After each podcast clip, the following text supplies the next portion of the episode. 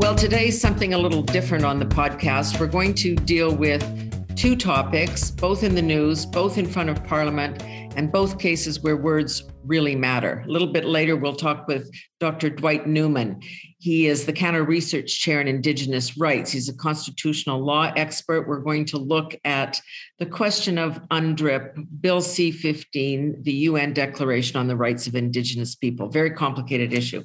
But before we do all that, we want to come back to one of our favorite topics here uh, Bill C 10. What is going on? The internet was going to be this unprecedented tool for communication and commerce and democratization. The more information you had, the wiser the choices you would be able to make. Instead, it's become a zone of surveillance, not just by big tech owners, but now, if you look at this piece of legislation, by the government itself.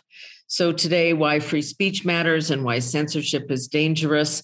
And um, when you're watching what's going on in the House of Commons and the gong show that it's the Heritage Committee, you have good reason to be concerned. So we've gone back to Peter Menzies, former editor in chief and former editor in chief and publisher of the Calgary Herald. He spent 10 years on the CRTC, this final four as vice chair of telecommunications, and he's currently a senior fellow at the Macdonald Laurier Institute. So welcome back, Peter. Thank you for letting us give this another go and seeing if we can shed some light on it. Thanks. Always a pleasure. Yeah, thanks. the uh, the wits, witnessing what went on this past week in Ottawa has been embarrassing, um, and it's almost offensive. We've got liberal members of this committee um, putting forward amendments in secret not letting the public or the opposition look at it it's just it's I've never seen anything like it. It's a very illegitimate process, if I can put it that way. So we don't really know in the end how this is going to turn out. This ostensibly was supposed to be about changes to the Broadcast Act to look at things like discoverability of Canadian content, which sort of means can we find enough of it online and it's turned into this other discussion so um, this week, uh, one of your former colleagues, former chair of the CRTC, said this bill is no way to run a railroad. This is not how you try to regulate matters. Do you agree? oh, absolutely. You know, I was just looking back um, for something else I was working on to three years ago when all this got started. Mm-hmm. When it's just three years ago this month, almost this week, that they launched the Broadcasting and Telecommunications Legislation Review Panel, right? Yeah. And it all had such bright, shiny, you know, ambition. You know, we were going to modernize everything. You know, the, the internet would be there, and we've ended up with this sordid ending with this grubby little bill that is That's just so great. feeding so various great. It is. Groups. You know, it's just it's so sad. I mean, to, to me, it's it's like a it's a it's it's a it's a, a, a tragic tale of a government all gone wrong. You know, captive by politics instead of good policy, um, desperate to please certain lobby groups, and then this, as you described, we were passing amend secret amendments. Yeah, secret. You know, in committee, secret, right? from from people who promise transparency and and uh, you know and, and net neutrality and all these glowing virtues and we've got this thuggish finale. It's it's really jaw dropping it really is. I mean this every time you think this can't get worse it does. Okay, here's my question because governments do a lot of crazy stuff uh, at the end of a session uh, in June. This happens every year, nothing like this, not usually. Uh, maybe they're heading into an election, we don't know. Certainly, the Broadcast Act needs to be updated. Certainly, there are concerns about how big tech operates and whether it's paying its way or paying its fair share. What, what do you think they're trying to do with all this crazy stuff? Um, they're either trying to just jam it all through and get it done and hope they can get it through the Senate um, and and passed before an election is called, or they're just trying to get it through the House and to the Senate so that they could say they've done the best they can. Um, and then come an election, the whole thing dies on the order paper mm-hmm. anyway. Um, I mean, they they may be you know, making deals around the environmental bill, um, that sort of thing. Who knows? But it's very undistinguished. Yes, it certainly is. I think that's a lot, and we talked about this the last time that that this the incentive for this came largely from Quebec that there wasn't enough protection felt the cultural community there for their content and what they're generated generating, and they want big tech to be forced to do something about that. Sure, um, and people more familiar with political plotting than I am have suggested that you know they they want to make sure they get this through so they can shut down an avenue of attack that the bloc québécois um, might have in a possible election. Um, because i mean quebec is an entirely different figure when it comes two yeah. this sort of thing and there's a long history of um, a lower level of concern for charter rights if it comes if it means defending culture.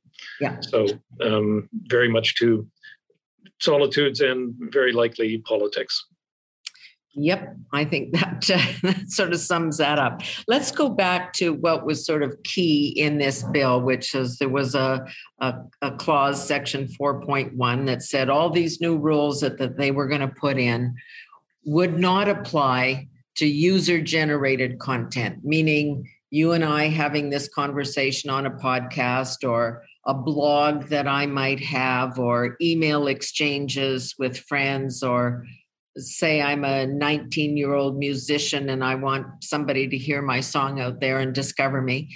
Uh, and, and they said, no, that's, we're not going to touch that. Then abruptly they said, nope, that clause is out. Everything's on the table. Um, what, what do you think that means? How nervous does that make you? It makes me extremely nervous. Um, it looks like they, I mean, everything was going well for them until they took that out. Yeah. And it looks to me like, uh, you know, one more lobby group stepped up and said, and said, oh, just one more thing, right? If you could just take that one out, then you know. And I think it was the music group. Um, so I'm not sure if it was SOCAN or not, but yeah. I can't recall exactly. But it was a music group, which just showed that they were completely. This was all about lobbyists, right? They actually didn't care about you know the podcasters and that's and and and and all the people who use the internet right yeah. i mean you look back at these ambitions of years ago but this being about consumers and citizens and you know free Democracy, and open things and that yeah. sort of stuff this is all just about um, feeding a certain number of hungry mouths uh, in terms of that and the fact that they weren't Guilbeault, as you Guilbeault, as you recall, had a dreadful time trying to explain himself. Yeah on it. I mean, why didn't he just say we did it because musicians yeah. wanted us to, right? Um, but instead, he just kind of danced around and that sort of stuff. I mean, it, if you're going to be captive to, to, to various lobby groups, just I mean, be honest about it. Well, and and he went further, and that's where people like me and you, who've spent lifetimes in journalism, the hair raises on the back of our neck when he says we want to be able to decide uh, whether or not criticism of us or political crit- criticism is acceptable. I mean, when you start to threaten that you are going to um, decide what's politically acceptable in terms of exchanges on the internet, then free speech and censorship just starts uh, blaring in the headlights there. Oh, absolutely. There seems to be there seems to be. I mean, I guess I guess I could say it was naive in uh, if I wanted to be generous, but there seems to be a certain oblivion to the idea that any of this is really a problem, right? Yeah. And, and this is the sort of thing that happens when people, like-minded people, just sit around and agree with each other all the time, right? Yeah. And and and demonize their opponents and never sort of, you know, it never crosses their. It, I'm sure it never crosses his mind that Rachael Harder might be onto something. Yeah. Right? This is one of the conservative members of the committee that has really in really been focusing on this question of free speech and all of us who use this as a tool and an instrument right um, don't or, want people to be or people like law professors like or people yeah. like law professors like Michael Geist or Emily Laidlaw yeah. right or more or the Canadian Civil Liberties Association right or open media or the librarians, right, expressing concerns, right? To just dismiss all those things as some sort of, you know, right wing kookery yeah. is shocking. These are not right wing people. These are people yeah. who care about civil liberties across the board. Um, and that, you know, a closed mind and a, and a closed fist yeah. in combination are pretty scary. Yeah, well, it does conjure up the word authoritarian for sure. Yes. Yeah. So I, I want to look at one of these. I mean, I'm everybody I'm sure agrees that the Broadcast Act needs to be updated. Um, there's other pieces of legislation that are associated with this um, bill c11 on on privacy concerns and issues that come around but one of the the concepts i mean the simplest one was the big tech companies weren't forced to contribute to the Canada Media Fund in the same way that Canadian broadcasters and companies are. And if you want them to contribute more money, whether it's for English speaking content or French speaking content, make them do it. You've got the, the power of the tax laws or any other piece of legislation to just say, write a check. Oh yeah, you can do that. I mean, they're going to start on July 1st. The GST will start being collected right. and remitted. Just on Netflix alone, that should be good for 50 million bucks a year. They could just move that money over if they wanted to. Yeah. I think a bigger thing is nobody stopped to think is doing things the way we've done them the last 40 years the right way to do things, right? There's been this entire new industry grow up of you uh, of YouTubers. You know, 25,000 people who are making more than $100,000 a year producing programming on on YouTube, and they're not doing it because of the CRT's help. They're doing it because the CRTC isn't in the way, yeah. right? So, I mean, why would you? And and, and I think there's a, some pretty good arguments to be made that the system, as we've had it, while it's fed and watered people in the creative and production industries, hasn't really produced you know, a, a lot of popular programming, right? So, yes, I mean, people say the Broadcasting Act needs to be updated. It does. I mean, my idea really is that what we need is an entire, and the BTLR panel recommended this, an entirely new entity called the Canadian Communications Commission. Correct. Right? And and and legislation based around understanding that the internet is now the primary means of communication and that sort of stuff. And you could build those things into that if you if you wanted to. But i mean trying to stuff the internet into the broadcasting act is just i mean it, it's just stupid. Well I, and you would know better than most but to ask the crtc uh, in its current form or even in a reinvented form to become the regulator of all things internet and broadcasting and to become these content control police and decide whether what I'm saying is right or not, or fair or not, or too critical of the government or not. I mean, it's an impossible task. It pretty much is. I mean, they've given them $4 million in this year's budget just mm-hmm. to figure out how many more people they're going to have to hire to uh, monitor your podcast and make sure and make sure somewhere in here I've flashed my Canadian passport so you know I'm a Canadian guest and that'll count against your how many yes. points you get. We for, should uh, make that clear that you're a Canadian and I'm a Canadian. We're talking about Canadian things and we're both in Canada. That's right. That's okay. right. So check, 100%, check, check. 100% CanCon points for us today. This question of and and i think uh, as i have done my reading on this this notion of discoverability which people are talking about is kind of a canadian concept isn't it? Didn't that come get developed at some conference that was held here? It's about finding out the source whether there's enough canadianness or americanness or frenchness or whatever it is in the content that exists online that's pretty much what it is. a few years ago, the uh, CMPA, the Canadian Media Producers Association, um, tried to get the CRTC to um, give, you know, have the internet service companies, your your your internet supplier, yeah. give preferential treatment to Canadian content, and the CRTC, of course, quite rightly said no, um, because that violates net neutrality.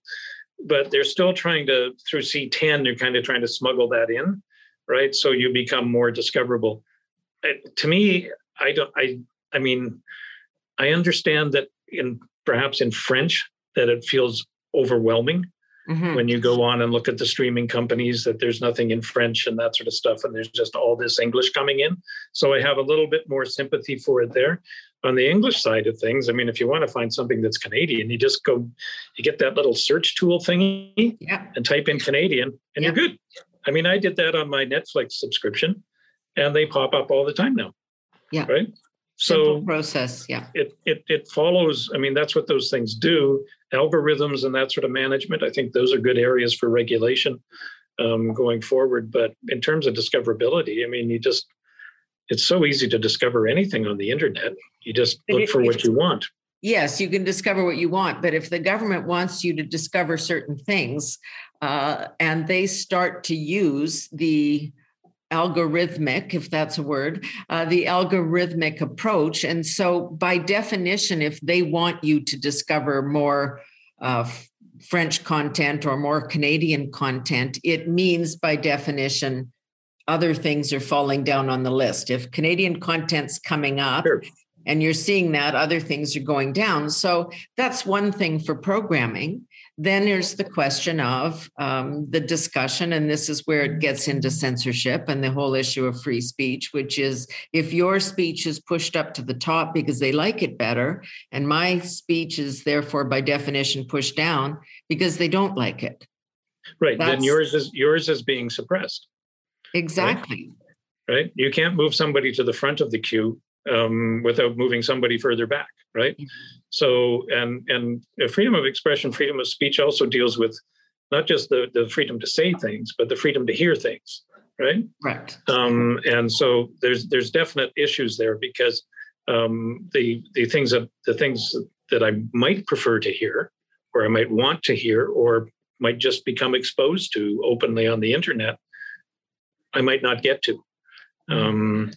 You know if if uh, if if i have to go through the wall of approved content right um, first that's it's it's pretty creepy well this is the, the slippery slope of regulation like i find myself you know i, I wouldn't mind some regulations on the big tech companies because they're always pushing no, nobody's opposed, product and nobody's opposed to that right yeah. i mean so let's no. do that but when you start moving into you know the substantive content of your citizenry's uh, commentary you know emails and podcasts and blogs.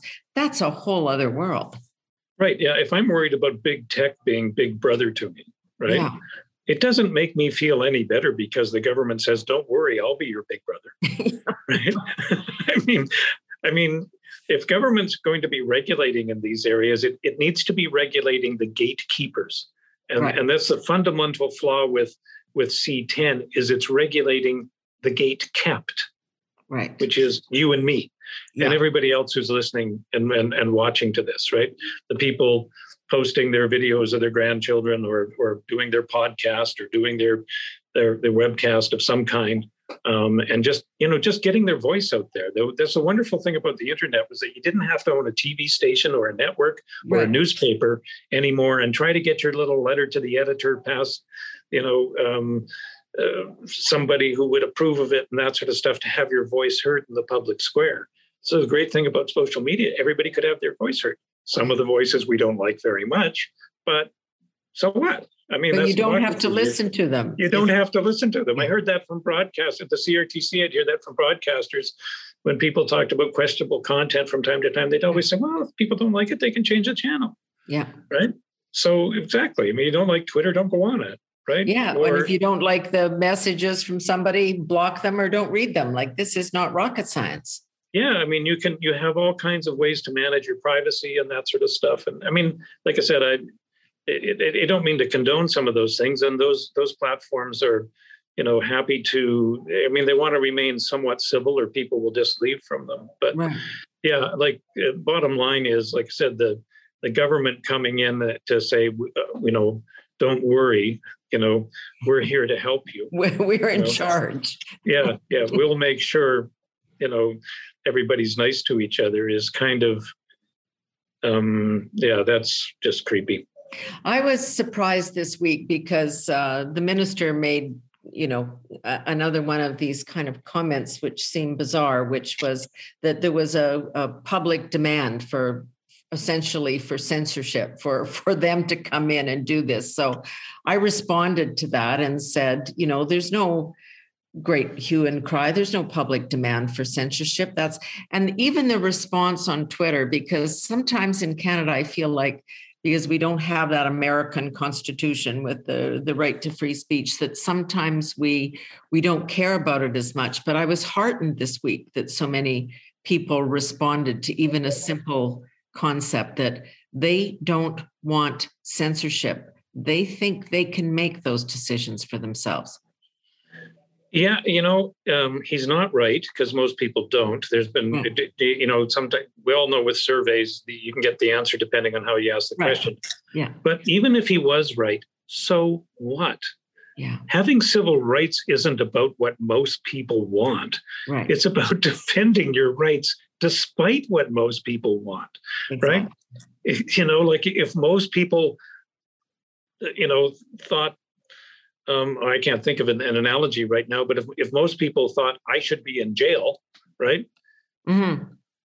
That doesn't make them right. I still have my rights. Yes, exactly. To not be in jail, right? It's just it, it, it, that's when he, when he comes out with things like that that's what really gives me the creeps, right? That he doesn't seem to understand the concept of the Charter of Rights and Rights, um, uh, you know, and, and, freedom of expression rights and, and all the other liberties that go with it. I mean, that's the very basic point of free speech is that if I want mine, I have to let you have yours, even though I may vehemently disagree with you. Right. And I may say, I disagree. Yeah. Without being punished.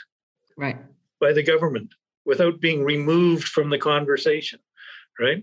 Be, be, just be able to say that. You know, I mean, there's lots of laws measuring exactly how you can say that and right. how you can express yourself. And, you know, we all, and the bars are pretty high, and that's fine. But yeah, uh, the idea that the majority says Peter must shut up. Yeah, because we don't like what he says.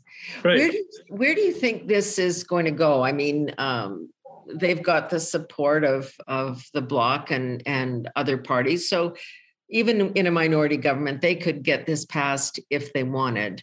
Um, then what would have to happen? I mean, is is the CRTC going to have to you know take its millions of dollars there and say and figure out that they can't really do this or that they don't want to do this is there any other mechanism for being the counter to the lobbyists that are are being so effective on this bill?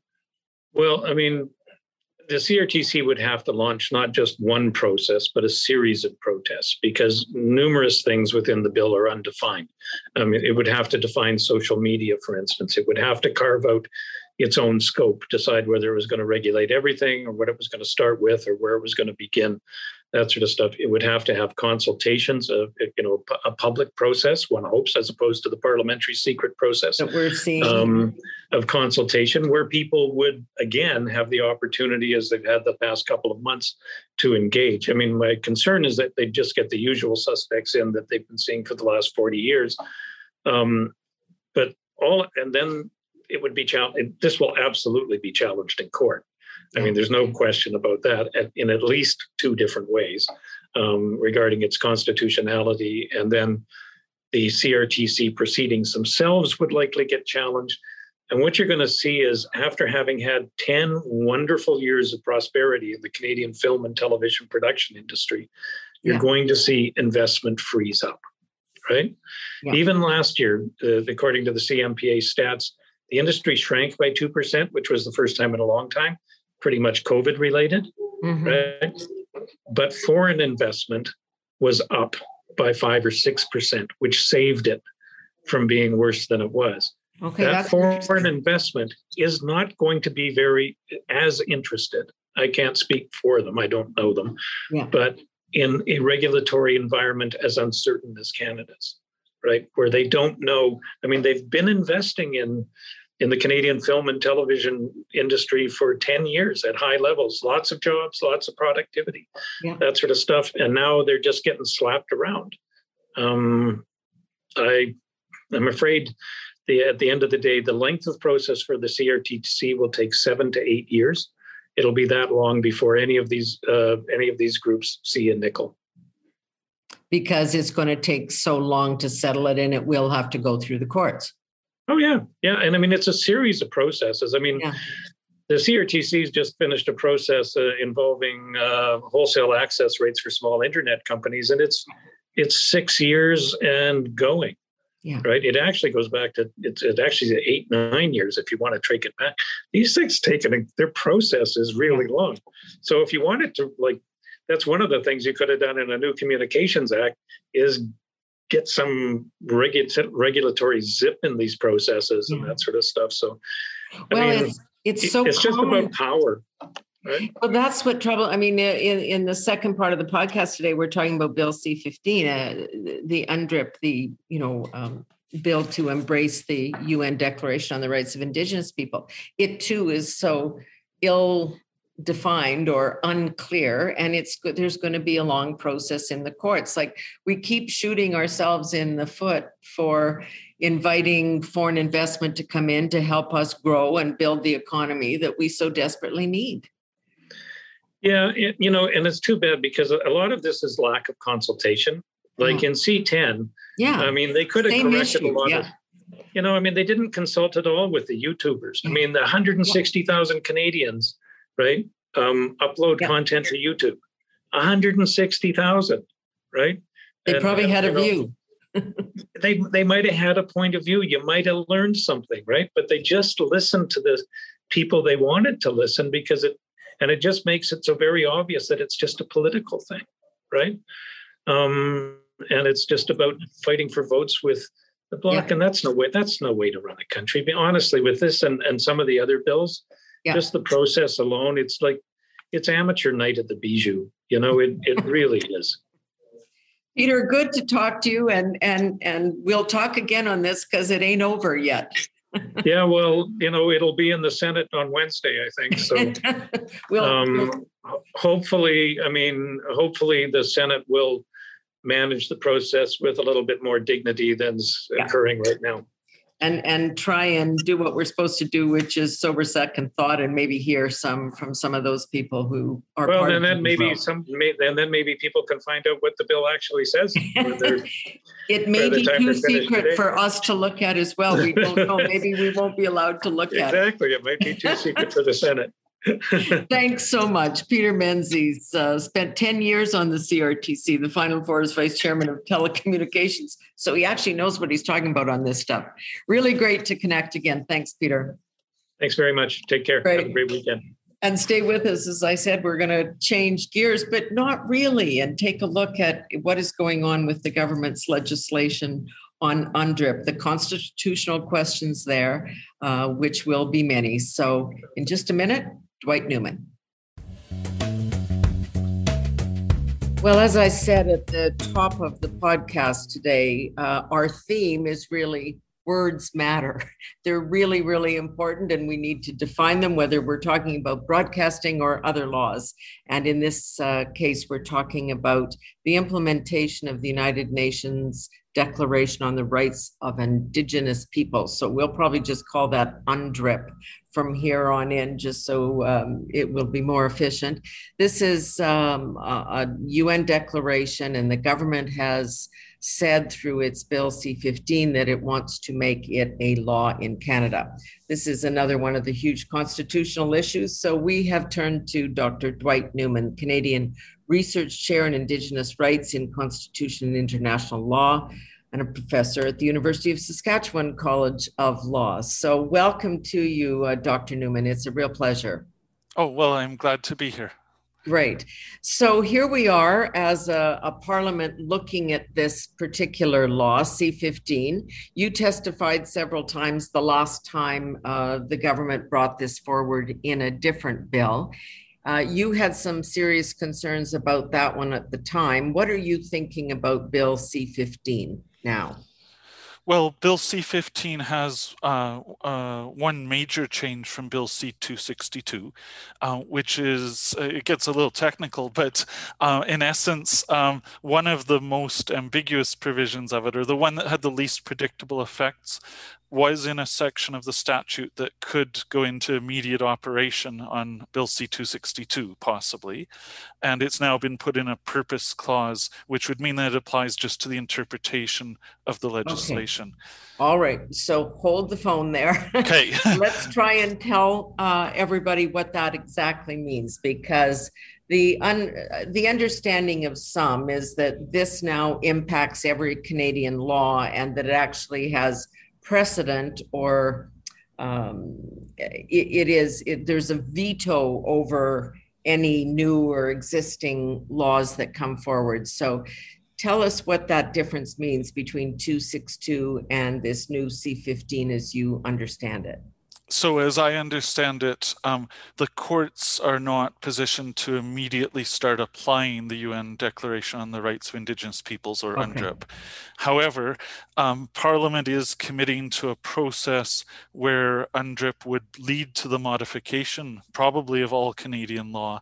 Um, so there are major consequences ahead, um, but there are further steps to be taken on the road. Okay, so what what does that mean? So there's an existing law on the books about uh, whatever it may be, immigration policy or health issues of some kind, the pandemic. Uh, you know, there are laws uh, on the books. If UNDRIP came into effect, or when it comes into effect, what does that mean? Um, so when Bill C-15 comes into effect, assuming that it does, uh, it means that the government is committing to modifying Canadian laws to try to be consistent with this declaration. And it covers everything. I mean, uh, a lot of people talk about free, prior, and informed consent as uh, a key part of UNDRIP, which it is, but mm. it has provisions on land rights, it has provisions on um, uh, religious freedom of Indigenous peoples, all kinds of things. And so there's going to be a long process of sorting out what laws need to be changed to achieve uh, what this bill is demanding. Uh, there's a lot of work ahead. All right, so I'm just going to go through some of the language here because uh, we're we're asking you to do the translation today from sure. uh, from law professor and constitutional expert to um, mere mortals here trying to figure out what it does. The bill affirms that the UNDRIP, that the um, United Nations Declaration has application in Canadian law and provides a framework for the federal government to ensure that its laws are consistent with it. So that's what you're just saying. Now, as a government, as a country, we must look at every single law that's enacted in this country, regardless of the topic or subject matter, to see if it is consistent with UNDRIP. Uh, in essence, yeah. I mean, that uh, clause you've just described, that's describing the purpose. And then mm-hmm. the next two sections say that the government's committing to all necessary measures to make Canadian law consistent with UNDRIP um, and it's committing to this process of an action plan um, to figure out how to do that. And there's a three-year timeline for that, which again goes back to there's a lot of work ahead, but uh, um, there's a lot in the declaration and a lot in Canadian law to try to put together. Now, what have we learned from the province of British Columbia? Because they as a province said, okay, we're adopting UNDRIP, we accept it, we their legislature ruled on that. Have we seen anything in in BC that would give us some signposts or guideposts as to what it means? Um, surprisingly little because the progress has been very slow on their action plan. So we don't see a lot from that. And what we have seen is the ways that people went and interpreted the bill right after it was enacted uh, were more far apart than I think people were expecting. And so people have been trying to take the BC legislation into court and argue for an immediate application, even though it was worded to try to avoid that. Um, mm. Courts haven't accepted that, but uh, I mean, we can't learn a lot from the BC experience other than there's a lot of unpredictability ahead. Wow. Okay. Well, let's go back and uh, and and dissect some of this a little bit more. So the Declaration's um, 46 articles. It says, and this is uh, our understanding of it. Does they do not create new rights, Instead, they have elaborated upon existing international human rights and all the instruments uh, to apply to Indigenous peoples to give them, um, I don't know, specific protections when it comes to cultural, historical, economic circumstances. That's extremely confusing for somebody who's not a lawyer. sure. so uh, the the declaration comes out of a, a multi-decade process um, of Indigenous peoples working on it first, um, and they had a 1994 draft, and then different governments around the world entered into no- negotiations on this. A lot got changed from that because governments wouldn't accept it, and then there were late changes to it. Um, but what what it's trying to do is to say. Um, what does it mean in the specific circumstances of indigenous peoples to apply the other human rights covenants from the international level. Um, so the Universal Declaration of Human Rights spawned these two covenants, the International Covenant on Civil and Political Rights and the International Covenant on economic, social, and cultural rights. And then there are some others. And Canada is a party to these various treaties. Mm-hmm. And UNDRIP isn't a treaty, um, but it's this declaration that in some negotiation has been sort of what, what do these other treaties mean in the context of Indigenous peoples? That's sort of what it's trying to say. Can there. you give us an example of, for example? Um, sure.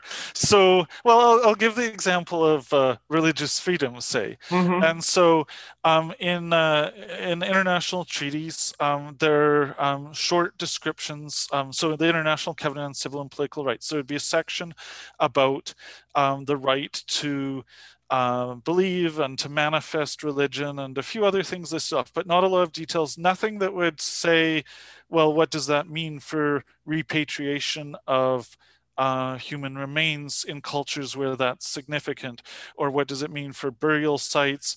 Um, or what does it mean for access to sacred sites? And so UNDRIP has some specific things on those things and gives some more detail on religious freedom in indigenous contexts. That would be a, a, a simpler example, I guess. Yeah. Um, we well, could I mean, have some more complicated ones. That it is, it's very timely, of course, given the uh, the horrific discovery at, at Kamloops. Um, and there's differing calls from uh, indigenous people across this country. Um, some people want to preserve the site. Some people want it uh, excavated so that they can actually uh, find out the numbers, the true numbers, etc. So, um, would would UNDRIP make a difference in that? Isn't that something that that all Canadians are going to uh, have to weigh in on? Yeah, I mean, UNDRIP might not provide uh, a clear answer to everything. Uh, on that, though, it'll provide some answers to some things. That's a pretty specific article. Yeah. And I, I sort of latched onto one of those to give a more specific example. The the more contentious pieces that arise with UNDRIP are things like the fact that then it says that on various kinds of government decisions, um, there needs to be cooperation and consultation in order to obtain free, prior, and informed consent from Indigenous peoples to various kinds of developments. Um, what that means is is debated. Uh, what it means in UNDRIP is debated. And I published an article on sort of two rival interpretations right. of whether it's actually is, necessary to obtain consent or just to try to under those articles. And yeah, that's, that's tricky. that is some of the responses from Indigenous communities. It's not just about listening to us uh, complain or make our case or statement, and then you sit there and nod your head and carry on with what you're doing, uh, sort of one interpretation, or is it actually a veto? Right. Yeah, and I mean, you'll hear from a lot of Indigenous peoples that they don't like the word veto because it implies they would withhold consent unreasonably. Um, uh, at the same time, people do use it as a shorthand if cons- if it's necessary to obtain consent um, to do a certain thing, ultimately then it can't be done unless uh, the indigenous peoples who are meant to consent do agree. And so it would get called by shorthand a veto. Um, and that shifts uh, power over a lot of decisions in Canada. Um, if, uh, if UNDRIP is uh, fully implemented uh, in accordance with certain interpretations of those articles.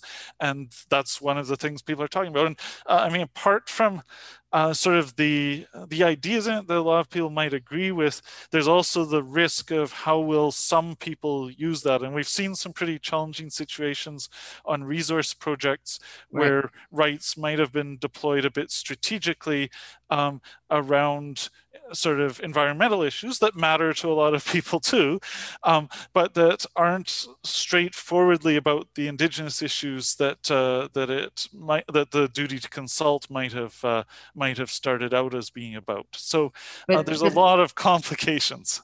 Yeah, and and it's it's awkward to even use the phrase you know indigenous peoples in the sense that you have very you have a wide range of views inside that population just as you do inside Canada. There's lots sure. of you can't just say Canadians believe because you know there's a whole range of ideas. So what how do we even begin to sort that out? Like what constitutes uh, consultation with Indigenous people? Right. Well, on consultation, we at least have a, a, lot of court decisions over the last 15 years. This is one of the worries that some have had that uh, are we throwing out the duty to consult analysis that the courts have worked so hard at? Um, mm-hmm. And one of the big challenges is just who, who's going to be consulted or consent obtained from? Does the word indigenous people mean the same groups, uh, organized in the same way um, as uh, as we've been working with at the sort of the individual First Nation level, or does it imply something different? And that's going to be something to be sorted out as well. But questions around who represents who and so on.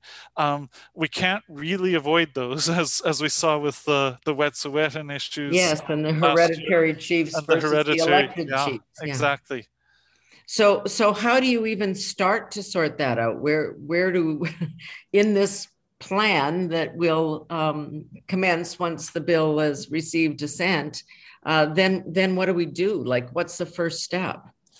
Uh, well, there's going to have to be a lot of discussions uh, um, between the government and different Indigenous uh, representatives and communities somehow. And um, I, I, don't know a simple way to describe how that gets going, um, but uh, there's going to have to be a lot of people coming together to try to chart out a path forward. And I hope the government's been thinking about it already, because if uh, if they haven't, um, I mean, even even figuring out how to get underway is going to take some time. Well, uh, the, I think that is part of the problem. The first time we started discussing this, uh, both you know in the Senate and in Parliament and in the country, was that this was in some ways just an aspirational document. It was to say, yes, we agree in principle that the Indigenous community must be part of the decision making process. Uh, and we're going to attempt to do that. But this this is now different. This is now saying um, laws decision making on on everything including resource projects must be done um, with full consultation and agreement of indigenous communities. And and that's a whole different thing particularly if it um, even a, a three year implementation process is not a long time Right. Well, the implementation will be over the coming decades, one could yeah. anticipate, but the planning over the next three years. Um, I guess uh, the the the UN declaration remains a, a, more aspirational document at international law, or what's sometimes called soft law. It's sort of a statement of where things. Uh, uh, are being expressed as, but it's not legally binding. And I think anyone that uh, that thinks about from an international law perspective would agree with that. What's happening now is Canada is saying that it's passing a statute that uh, commits Canada in its domestic law to making all these changes in response to this uh, to this particular document, um, and so that will be uh, a legal requirement now for Canada to go ahead and do that. Uh, and there are all kinds of challenging questions ahead um, in terms of how how how does Canada reach that action plan, mm-hmm. and what happens if some people disagree with it? Can they challenge it in court? Um, uh, all kinds of things, and I mean it affects not just Indigenous peoples but everyone, um, and of course in resource sectors it affects resource companies pretty directly, and they're going to want to be part of the discussions on the action plan. Um, uh, I guess hopefully we're through the pandemic before they have mm-hmm. to put a lot of resources resources uh, into teams that are going to be discussing this action plan. But there's a, a lot that that stems from this bill. That's one of the issues, of course, that's there. It's the, and we can cite lots of specific examples of research uh, or resource projects and, of course, pipelines, et cetera. But it does mean, as, as we have this conversation now, this is a very uncertain climate for businesses to try and make any decision whether they want to develop a particular project or put money or back a particular project when they don't know the climate or the circumstance in which they will be operating. Indeed, I mean it's it's been an uncertain climate before Bill C-15, mm-hmm. and Bill C-15 adds uh, another layer of uh, of some uncertainties uh, that I mean, there's some real challenges for business and investment um, in the current climate in Canada, and uh, um, that's not necessarily a great thing for Indigenous peoples themselves. Uh, there were Indigenous representatives that appeared at the committees to oppose the bill out of a few different things. Some said that they hadn't been consulted about it, right. um, and so ironically, it wouldn't meet its own standards. Now, legally, it doesn't need to yet because it's not yet enforced, right. Um, but that that speaks to some of the challenges ahead in future. But then some uh, that are involved with uh, with the resource industry and see that that's the largest uh, source of jobs um, for many Indigenous communities um, uh, expressed some uh, some concerns about the the risks that could come from it. So it's overall very symbolically important to a lot of uh, a lot of Indigenous people in Canada, but um, there's a nuanced discussion to be had about it in a lot of ways too. And I mean, there's also been, uh, for lack of a better word, a critique from uh, the indigenous left um, that uh, are sort of saying, well, this will constrain their sovereignty um, uh, mm-hmm. that they thought that they had, and so on. And that's a different argument altogether. So it's a, a pretty complicated, nuanced uh, conversation underway.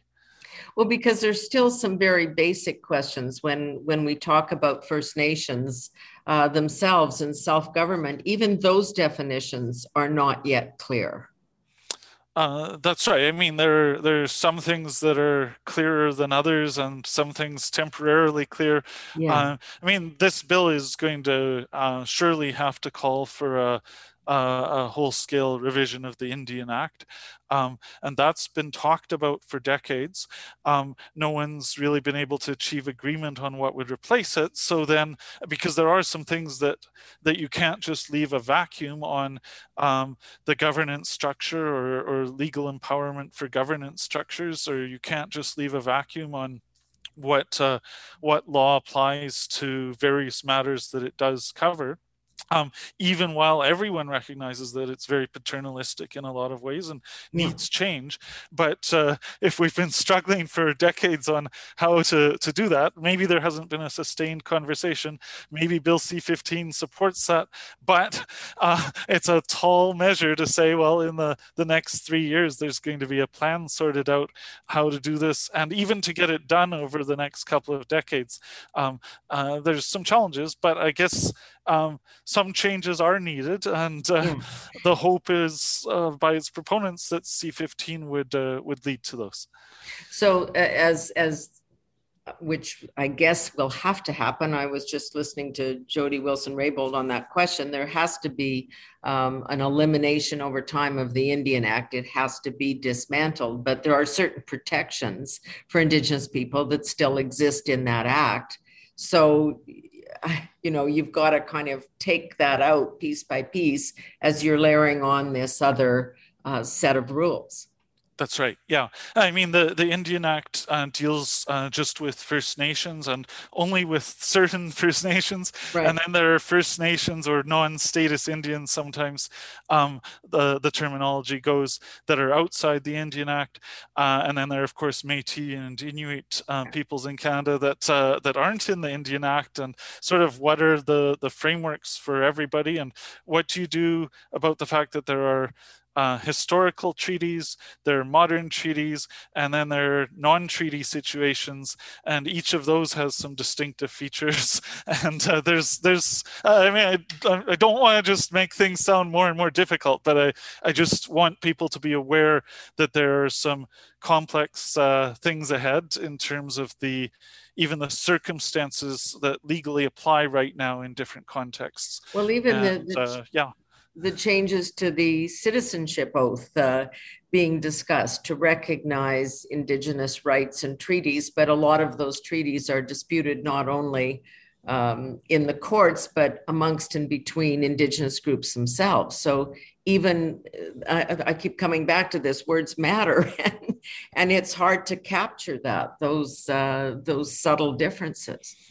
Well, there can be some challenges capturing subtle differences in a, a short yeah. bill. And yeah, Bill C 15, I'll say, has one of the longest preambles I've ever seen in a bill. Um, and the preamble is um, multiple times the length of the, uh, the actual operative sections of the bill itself, right. which um, uh, generate a lot of change with a very small number of words, uh, and uh, uh hopefully they're the right words uh, because words do matter. So, on that topic, if I can just shift for a moment. So, Quebec has uh, declared that it wants to become a nation with French as its only official language, and that they want to make um, a unilateral change to the Constitution in order to make that happen. Are they talking about the Constitution to which they are not a signature? Um, sort of, yes. So um, uh, one can see some ironies in this. Uh, at the same time, legally, Quebec is part of the Canadian Constitution. Right. And most of their members of parliament voted for the Canadian Constitution and represented Quebec in that vote. Um, uh, it is uh, a long-staying grievance that they didn't, as a province, sign on at the time. But according to the rules on constitutional change, the Constitution Act 1982 legally came into force and it does apply to, to Quebec and so on. They, they're trying to use one of the amending formulae there. Um, they claim they're changing only their provincial constitution with these uh, changes, even though the bit of the provincial constitution they're talking about is in the Constitution Act 1867 on their argument. Um, uh, the real question is are they changing something that's more about the Constitution of Canada than just the provincial Constitution of Quebec? And there are some grounds for skepticism about their arguments about the change they're making. So, well, it's just, I mean, if we if they are to declare themselves a nation, we don't actually have a definition of that internally inside Canada. Uh, no, we, we don't have a, a definition for that. Um, I mean, the, the federal parliament has also passed a symbolic bill recognizing Quebec as a nation. Um, well, the, they've uh, recognized Quebecers as a people, okay. which is kind of a different thing, right? Sure. Yeah, you're right to say the, the, the, words here matter. So, yes. yeah. Um, and uh, I mean, the provision Quebec's inserting, if they can legally put it in, um, it's basically symbolic. It, it, if if it affects other provinces, then it's beyond their powers. So it's symbolic, but words matter, even symbolic words, and courts might use those in some way around interpretation. And as you say, we don't have a definition of a, a nation or what the implications of that would be. Um, we've been through similar debates before in uh, 1987 when there was discussion about uh, Quebec as a distinct society. Right. Uh, that would have had more dramatic effects, perhaps, because because it was going to be a change passed through the uh, the unanimity formula um, by uh, the federal government and all the provinces if it had been put in through the Meech Lake Accord. But uh, at the end of the day, um, yeah, I mean it's the same kind of struggle, and Quebec's trying to do something on that to do something at least symbolically. And some of it might come down to some political maneuvering too. Right. Uh, yeah. But it does seem to be kind of opening up the floodgates when you hear uh, Premier Kenney and and even Premier Moe say, "Okay, great, you go ahead with that, Quebec, because that sort of opens the doors for us to declare that we are distinct and unique in our particular approach to uh, governing and living and doing business and all of those things. Uh, a, a, different perhaps a slightly different definition of culture, but nevertheless, it is. I think Westerners feel different than Central Canadians, and there's differences with East Coasters, and all, all of that that brings us all together. So, is it possibly kind of opening the constitutional floodgates a bit, even the referendum on equalization? Oh yeah, uh, I mean it's an interesting precedent. Well, both of those are interesting precedents in terms of how could others build creatively upon them in other ways. Right. Um, we're into a period um, the last few years um, where suddenly there. Uh, pressures pulling Canada apart in little ways. Um, mm-hmm. and I don't want to overstate that, but no, I don't but want to understate it either. I mean, there's a surprising yeah. number of votes now for separatist parties in the uh, in the prairies. Um, yeah. There are these new pressures in Quebec. Uh, I mean, we shouldn't we shouldn't laugh these off. These are oh, exactly things in terms of things sort of pulling a bit at Canada. And so even I mean, maybe they were justified, but the the mobility restrictions between provinces during COVID sort of pull the country apart a little bit um, as compared to uh, a vision where people could travel freely through the country. Yeah. And uh, there were circumstances that led to that, but each little thing is is pulling some things apart. And we went through a period where uh, there weren't a lot of things that were pulling Canada apart. The the federal government wasn't imposing central policies quite as much for a while, and that mm. sort of kept the peace. And the last few years, the federal government has wanted to pursue more centralized policies on various matters, and that leads to pressures that pull things apart a little bit. And then you had some unique circumstances, obviously, with COVID um, that yeah. have come into. But uh, there's something going on here that's uh, um, not to be uh, just ignored. Well, I think that's and and we've had lots of discussions about that in the wake of the budget that the uh, and the kind of spending that we saw throughout the pandemic, much of which was needed, but which now appears that it's going to continue. Uh, so, you know, a little bit more of an internet interventionist approach from Ottawa, and at the same time, as you say, during the pandemic, seeing ten sometimes 13 very different approaches to how to respond and how to deal with this issue because of, again, constitutionally jurisdictional differences, right? Right. I mean, the, those are the constitutional rights of the provinces mm-hmm. to pursue their policies. But in some other environment, we might have seen more cooperation take place um, or more ability to draw uh, people together from different parts of the country around some common policies through through non-coercive means, but through yeah. sort of voluntary discussion. And we didn't really see as much as that as one might have in some other circumstance. Well, I'm I'm looking at a headline here as as our conversation comes to an end from the Justice Minister saying, "Consent is impossible to define." Uh, when questioned about uh, Bill C 15. So I've got a feeling we're going to be coming back to you from time to time to see if you can interpret progress or even tell us if there's been any in terms of sorting out what this means. Well, I'd, I'd be happy to try to talk about it again as uh, as this moves forward because what are uh, what are you and your community and I mean constitutional law experts in Canada of which you were one um, what, how are are you taking this on? Are are you as a group or a community trying to sort this out? Yes, you come and testify at Senate committees and House of Commons committees, and you write papers. Is there any concerted effort, or does it actually first have to take um, a court challenge before you can you can inject your views? Right. Well, those that work on pure constitutional law might not be engaged with this as closely.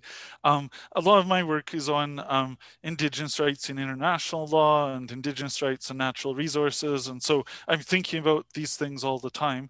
Um, there are various, I guess I'd say sub communities of people that are working together in different ways, um, probably trying to say some things about what this might mean. Um, uh, I'm not involved with it, but there's a, a research group that, uh, that is working on a on a grant where they're trying to say what what would replace the Indian Act, and I think there are a couple dozen scholars involved with that, um, many of them Indigenous, and so if they come to some creative uh, answers, that could feed into what happens after Bill C-15. Um, but uh, I mean, partly academics uh, uh, work a lot on our own and uh, yeah. present a lot of contrasting views to try to help uh, with discussion or just to try to help interpret things and uh, uh, we we trust to uh, parliamentary committees to bring things together, or uh, or I guess the whoever the action plan group is. But it, it won't be just academics involved in this. Yeah. I mean, um, indigenous communities and peoples obviously are going to be involved, but also resource sector um, companies, I'm sure, are going to have teams dedicated to this. I mean, there's a lot of work ahead. So, so with all this uncertainty and and huge fat question marks beside everything, do you think it's the right way to go? Oh, that's a really tough question to, to sum up with because, um, at a symbolic level, I think it is important legislation. Um, I would have preferred personally more more definition and clarity and planning ahead. Um, and so, Bill C two sixty two, I uh, I expressed that concern and thought mm-hmm. that uh, it needed to be clarified. Because some of those things were clarified, I'm more comfortable with C fifteen, but I wish more were defined defined and better defined uh, than is the case. Um, but it's really symbolically important, and I think there are important steps ahead for Canada. So I, I try to have a, a, nuanced view on it in a sense, and um, mm. think in in a lot of ways this has the potential for a good thing, um, with a lot of risks with it, and I wish we could have avoided some of the risks. But um, assuming it, it is passed, let's all work with it as effectively as we can, uh, realizing that it is important um, to uh, rebuild relationships with Indigenous communities and to foster conditions for Indigenous people in Canada uh, and everyone in Canada to have uh, better futures ahead. Thanks so much, uh, Dr. Newman. I know this is a is a tough one, and and and we're kind of figuring it out as we all go along collectively here. So thanks for your insights. It's really helpful. Sure. Thank you.